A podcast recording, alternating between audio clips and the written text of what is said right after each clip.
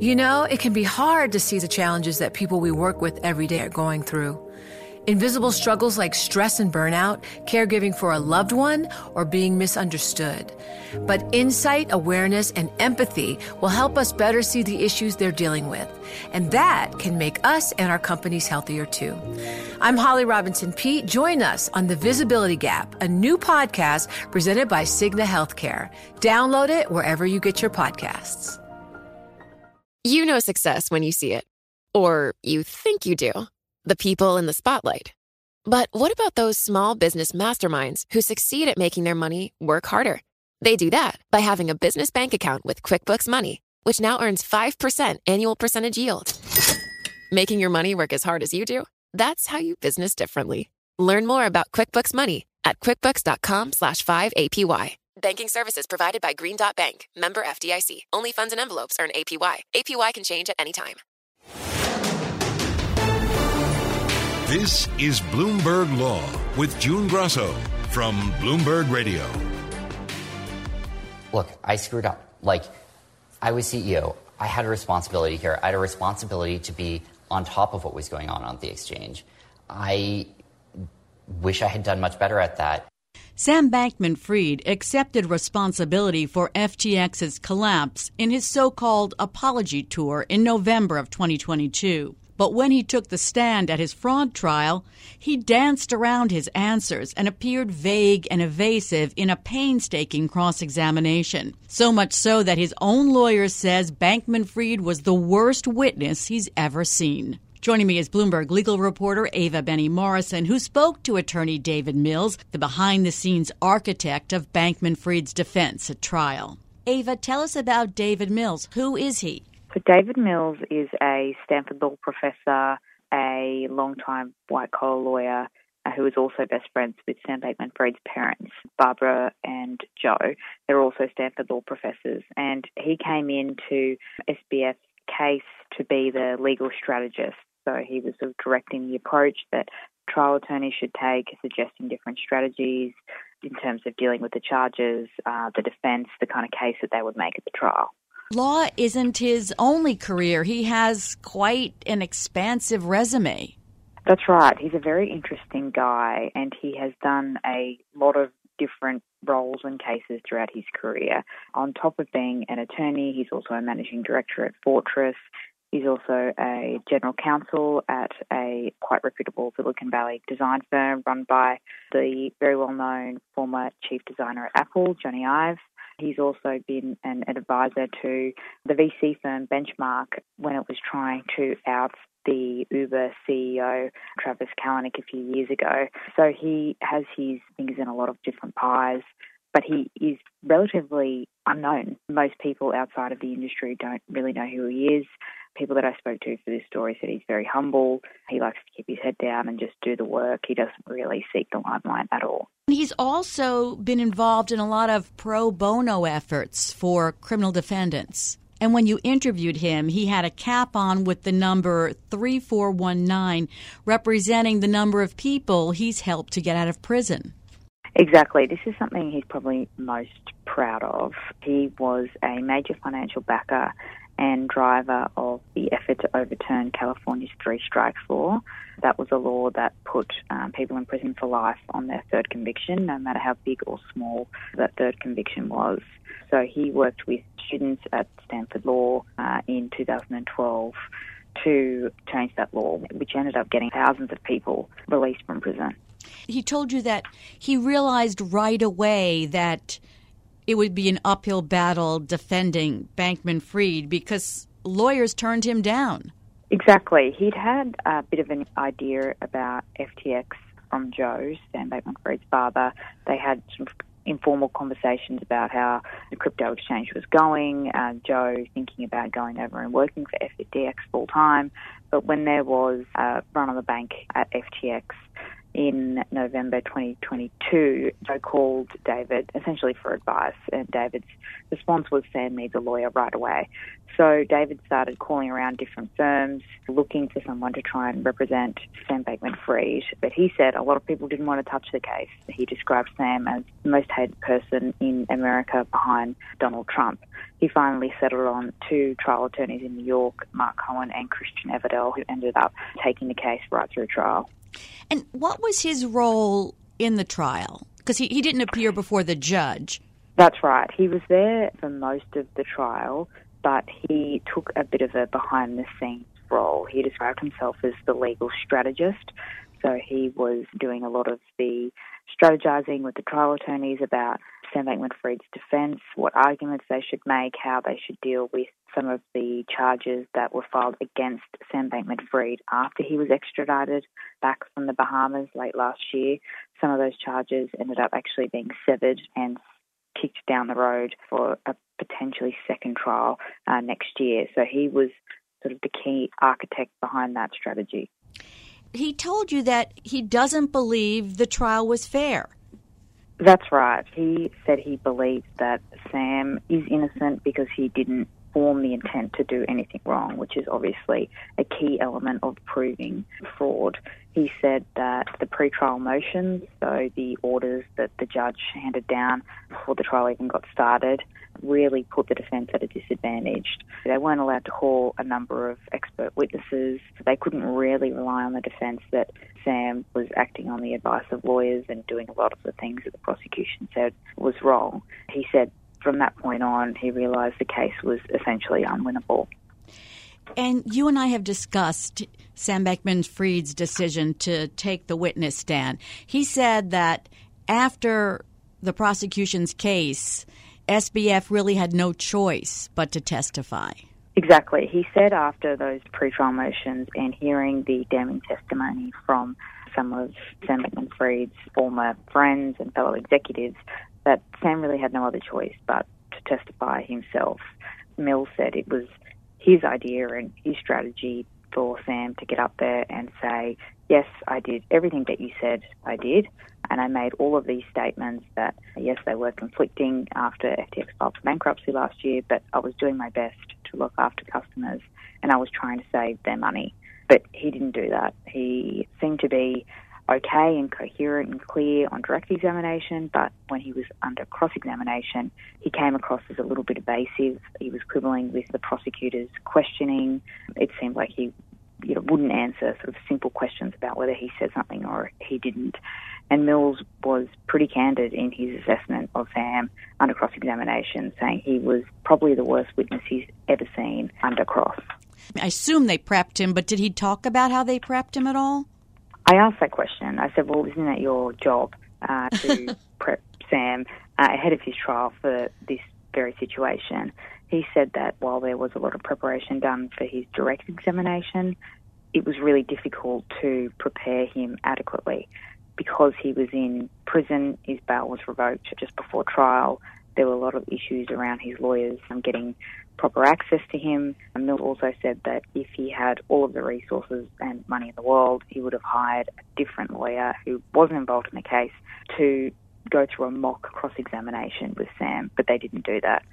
So he put it down to the lack of access to Sam in prison and the lack of money, essentially.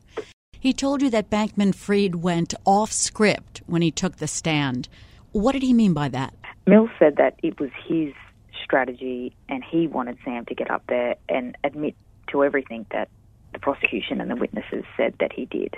They wanted him to just admit to all of the public statements, the tweets and the media interviews and all of those different things that were on the public record in the context of, yes, I said these things, but I was trying my best in really difficult circumstances to do the best for customers. But he didn't do that. Instead, Sam got up there and said time and time again he couldn't recall things that the prosecution said that he had said, that he couldn't recall certain conversations with witnesses. So there was a disconnect there between what Mills wanted him to do and what his strategy was and what Sam did. what's astonishing is that Mills thinks that even if Sam Bankman Fried had performed better on the stand, a guilty verdict was inevitable. Yes, Mills said that he thought a guilty verdict was inevitable, but the trial wasn't fair. This circles back to Mills referring to the pretrial motions that essentially whittled down the defence case to a case that was very thin. He also thought that the testimony from Sam Bankman Fried's former friends, Gary Wang, Caroline Ellison, and Nishad Singh, were pretty powerful, and it was difficult to go up against those. Did he come to the trial every day? Mills wasn't there every day, but I would say he was there for about 80% of the time. And he would sit in a row that was reserved for Sam Bankman Fried's family. And during the breaks, he was often talking to Sam's parents, Barbara and Joe. Sometimes he would go up and confer with the trial attorneys as well, just at the table. Mills wasn't there for the jury verdict. He said he'd had enough. When did he leave? Towards the end, uh, Mills left. It was probably during the closing statements that the prosecution and the defence were making, and Mills wasn't there when the jury handed down its verdict. Why he got involved in this is that he was close friends with Sam Bankman Fried's parents. Did something happen that has caused a breach in that relationship? Yes. Mills thinks that this case and the verdict against Sam Bankman Fried has certainly had an impact on his friendship with Barbara and Joe. Mills said that he took on this case out of a favour to Sam Bankman Fried's parents, as well as an interest in being involved in a really novel and high profile case. Mills said that he was concerned that parents who think that their child hasn't done anything wrong will look for someone to blame and that he was in their line of sight. He also said that he didn't think their friendship would recover. We actually went to Barbara and Joe and asked them what they thought of Mills and his comments. They responded and said, We love David Mills and you know, we're eternally grateful for everything that he has done for us. This really struck me. He said, I'm not going to get myself emotionally involved on a very deep personal level in a case like this again. And he's rethinking his future in criminal law.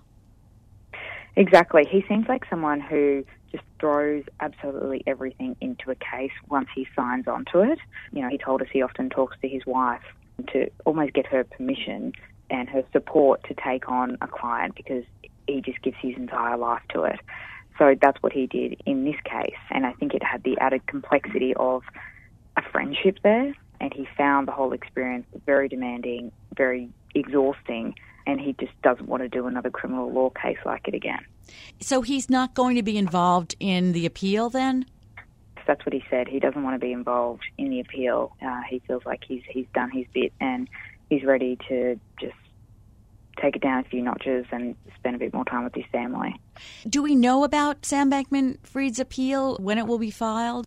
We don't. We don't even know if they are definitely going to appeal. They haven't filed a notice to appeal. We understand that they've been seeking advice from different appellate lawyers, but it's not clear yet whether they'll definitely go ahead with it.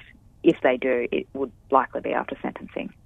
I can't imagine that they wouldn't appeal this. They certainly have enough issues. And when is Bankman Fried going to be sentenced? Sam Bankman Fried is scheduled to be sentenced in late March. He's facing decades in prison. I don't want to say 110 years, like that's collectively, but he's never going to face that. Such an interesting interview, Ava. Thanks so much. That's Bloomberg legal reporter Ava Benny Morrison. You know success when you see it, or you think you do. The people in the spotlight athletes, actors, artists. But what about the people behind the scenes? You know, the ones who make it all happen the lighting engineers, the sideline photographers, the caterers. They're small business masterminds. And if there's one thing they have in common, it's making their money work harder. That's why they have a business bank account with QuickBooks Money, where they are now earning a generous 5% annual percentage yield. Yes, 5% APY. Making your money work as hard as you do? That's how you business differently. Learn more about QuickBooks Money at quickbooks.com slash 5APY. Banking services provided by Green Dot Bank, member FDIC. Only funds and envelopes earn APY. APY can change at any time. You know, it can be hard to see the challenges that people we work with every day are going through. invisible struggles like stress and burnout, caregiving for a loved one, or being misunderstood. But insight, awareness, and empathy will help us better see the issues they're dealing with. And that can make us and our companies healthier too. I'm Holly Robinson Peete. Join us on The Visibility Gap, a new podcast presented by Cigna Healthcare. Download it wherever you get your podcasts. Epic Games, the maker of Fortnite, won an epic court battle against Google on Monday when a jury decided that the search engine giant wields illegal monopoly power through its Android App Store. Epic sued Google and Apple in 2020, accusing the tech titans of abusing control of their respective shops selling apps and other digital content on mobile devices. Google and Apple take percentages of all financial transactions at their app stores, leading to complaints by developers about an unfair tax imposed by the companies. Joining me is antitrust expert Harry First, a professor at NYU Law School. What did the jury decide exactly here? So the jury decided um, basically that in a number of different ways, Google abused its power to keep its monopoly in the Google app stores or the distribution of Google apps. And that they did it a number of different ways agreements with the handset makers, agreements with developers, you know, making sure that uh, Google Play appears on every Android phone, keeping developers from going off and developing their own app stores, and basically requiring everyone to sort of go through this funnel. You know, it's sort of like the old hourglasses. You know, it goes down into the middle, and everything goes through Google Play if you want to reach someone with an Android phone in their hand. So those little grains of sand, 30% of them go into Google's pocket. The jury deliberated for a little over three hours after a Right. month long trial and came back with a unanimous verdict. Was the evidence against Google that strong? Well, I wasn't there. and I sort of said that as a joke, but actually, outside observers, unless they sit there through the whole trial, don't really get the same sense of the case that the jurors do. And jurors take these cases very seriously. And sometimes it's it's maybe surprising to people get a little cynical about things, but particularly in federal courts, at least what I've observed and what others have said, jurors pay attention, they sit there, and they listen hard. This is new to them in a sense. Uh, I mean, maybe some of them have played video games on their phones, and certainly all of them have phones, but they listen hard. And I took a look at the sheet with their findings, and the jury foreman, I assume it was, wrote in, it said you're supposed to define what the market is. And instead of the sheet having a list of things with a checkbox, you know, what it mm-hmm. might be, it just had a box, and you had to write it in. So they wrote in the exact right product market definition that the plaintiffs wanted. And it's sort of, to me, now maybe I'm exaggerating, sort of a little tell that they're paying attention. You know, I mean, this is a little bit technical language, and they were paying attention to what was going on. There were atmospherics in the case, of course, there always are, you know, testimony of how um, apparently Google made an offer to Epic to come back on board. We'll give you a lot of money. There, you know, was some question about how Google was dealing with its internal chats and, you know, whether they were trying to, you know, erase the evidence as, as they were making it. So those may have played a role, but I think that's a real indication of non technical experts saying, okay, we understand what power is, you know, what a monopoly is. We're not economists, but we can understand this evidence. And Google's it. I mean, what was Google's defense to all this? It's sort of a lot of defenses. The basic defense is we give you a great product. The whole Android ecosystem that we've constructed, and Google Play is only part of it. This is all designed to enable handset makers to offer you alternatives to Apple. So Android phones are the competitor to Apple, and we compete. And Google Play is part of that competition. And, you know, we compete against Apple and Apple's App Store. So if our consumers aren't having good experiences, they feel, you know, the apps aren't good or whatever it is, they may decide the next time they change their phones, it's going to be uh, an Apple, an iPhone.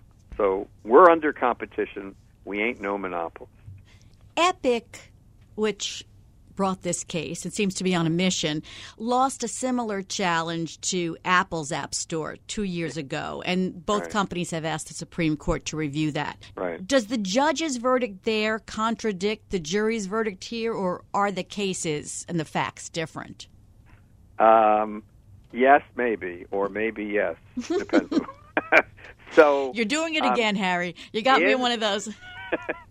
I mean, this actually is, certainly is going to be one of Google's arguments when Google appeals this case to the Court of Appeals in the Ninth Circuit, saying, you know, you just affirmed this decision, finding a very different statement of what the product market is, finding that Apple and Google compete in the distribution of gaming apps. And you were right in the Apple case. And this case can't stand. The jury made an error of law, you know, reflected no doubt in the instructions that it was given, and the verdict can't stand. So I think that's going to be a key part. Now, what did I say? Maybe yes, yes, maybe. Um, I forget. Google is going to be right. Epic is still arguing, of course, that the judge was wrong in the Apple case. But putting that to the side, we'll argue there's differences between what Google's doing and what Apple's doing. And the product market definition is different because other companies actually do distribute Android compatible applications.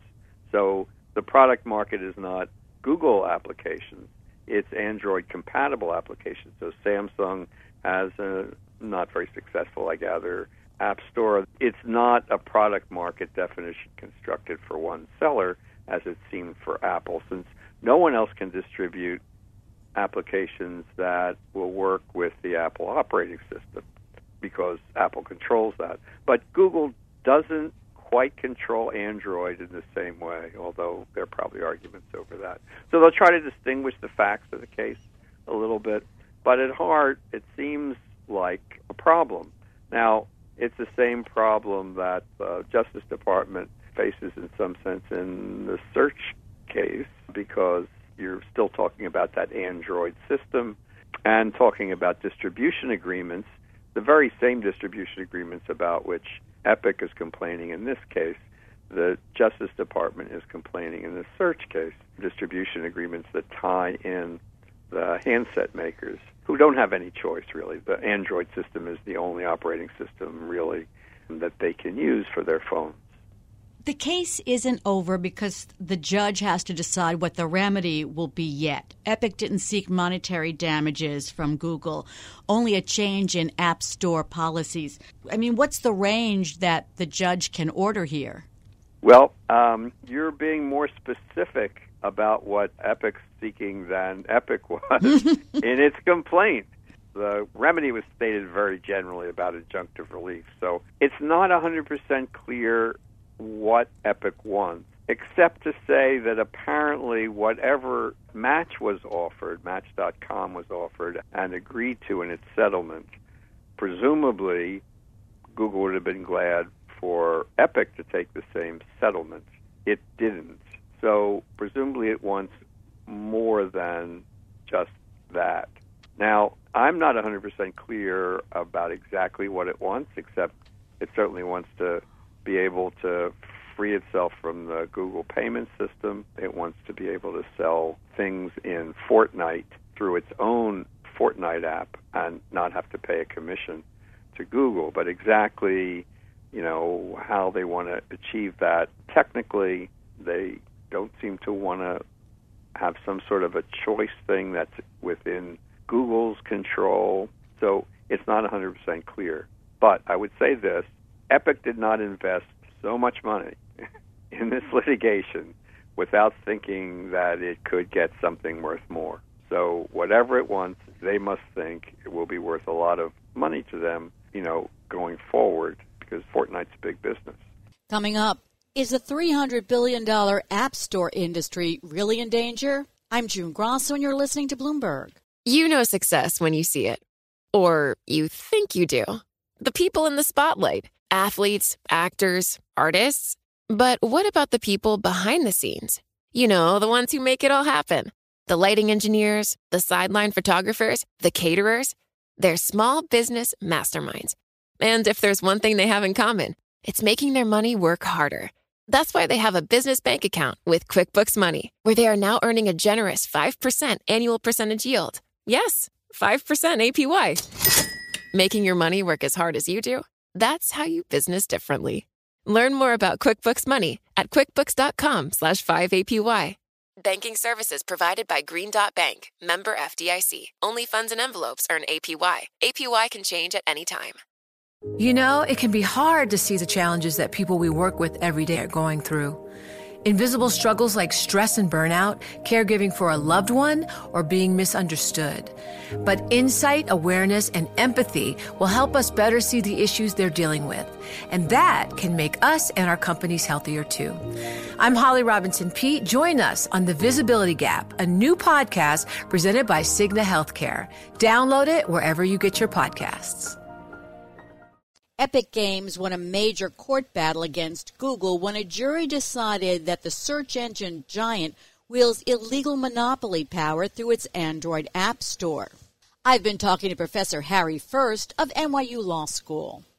Some analysts have been saying that the business model in apps that generates for Google and Apple close to $200 billion a year is in jeopardy. Tim Sweeney, the chief executive officer of Epic, said the dominoes are going to start falling here. The end of 30% is in sight, 30% being they charge commissions of as much as 30% to software developers. Do you think it's as big as all that? Well, maybe. I mean, it's certainly Epic wants to argue that your business is about to end. You know, this may just be a dance towards a settlement. Hard to say. But, you know, whatever it is, at least for the big players, I mean, Apple and Google have already moderated some of their pricing for smaller developers. But the big money appears to be, particularly with the games, which offer things, subscriptions and things that can be bought within the app itself. And there's a lot of money in that. So no doubt that 30% isn't going to stick. But what it's going to be and who's going to control the payments, I don't know. Apparently, the judge thought that he could push the parties to a settlement to come up with some number, you know. And part of the question is, is this a settlement that's only sort of a one-off for them, or you know, is it going to help other developers? And I guess that's yet to be seen. So you refer to this, but does the verdict here sort of underscore a sentiment among consumers that major tech companies have gained too much power? Well, in a way, yes, I think so. But I would put it this way I think that consumers seeing what they do and, you know, the steps they take to fend off competition and fend off the ability of other firms to offer consumers different products and then the prices they charge. I think it's not just consumers saying, "Oh my God, these are really big companies." By darn, these are people saying, "We're seeing some of the evidence," and you know what? All those critics who've been saying this, they've got a point, and you know, hard to see that they should be making so much money off of things they don't develop. You know, just because it has to go through their little fingers. So I think consumers are saying the facts. Google is going to appeal. Do you think that it will be a difficult appeal because of the sweeping verdict?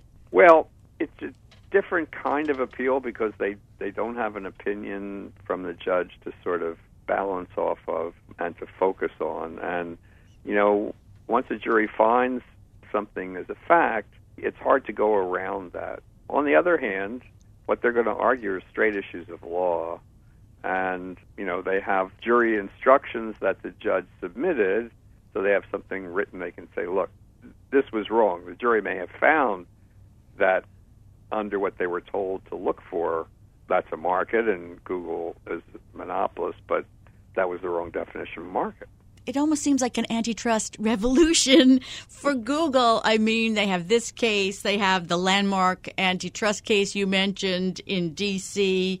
The Justice Department has been investigating Apple's App Store practices since 2019. Is it an antitrust revolution, looking at it from the viewpoint of a professor of antitrust?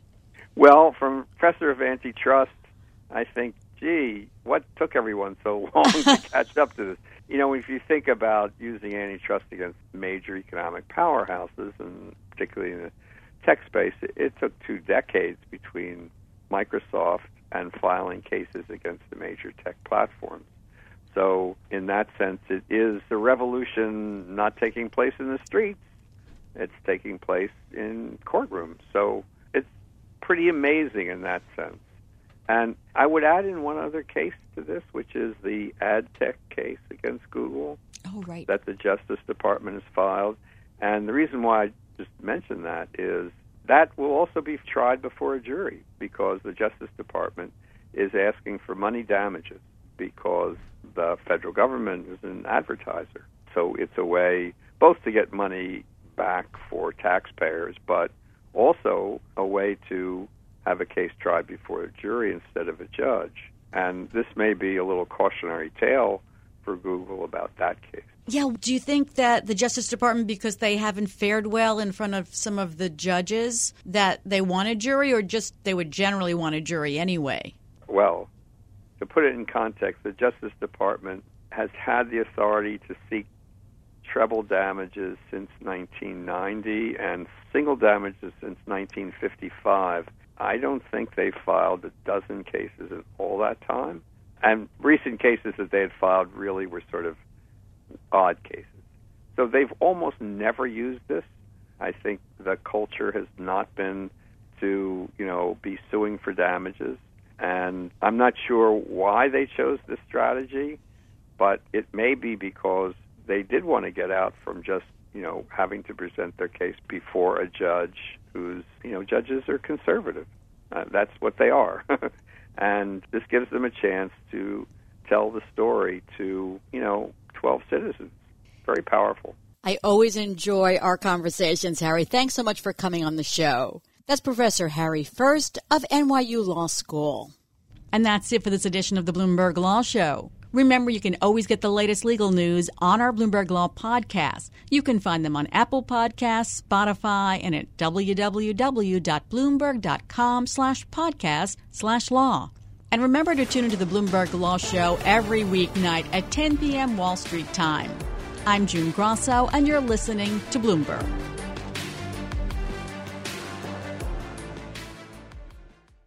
You know, it can be hard to see the challenges that people we work with every day are going through.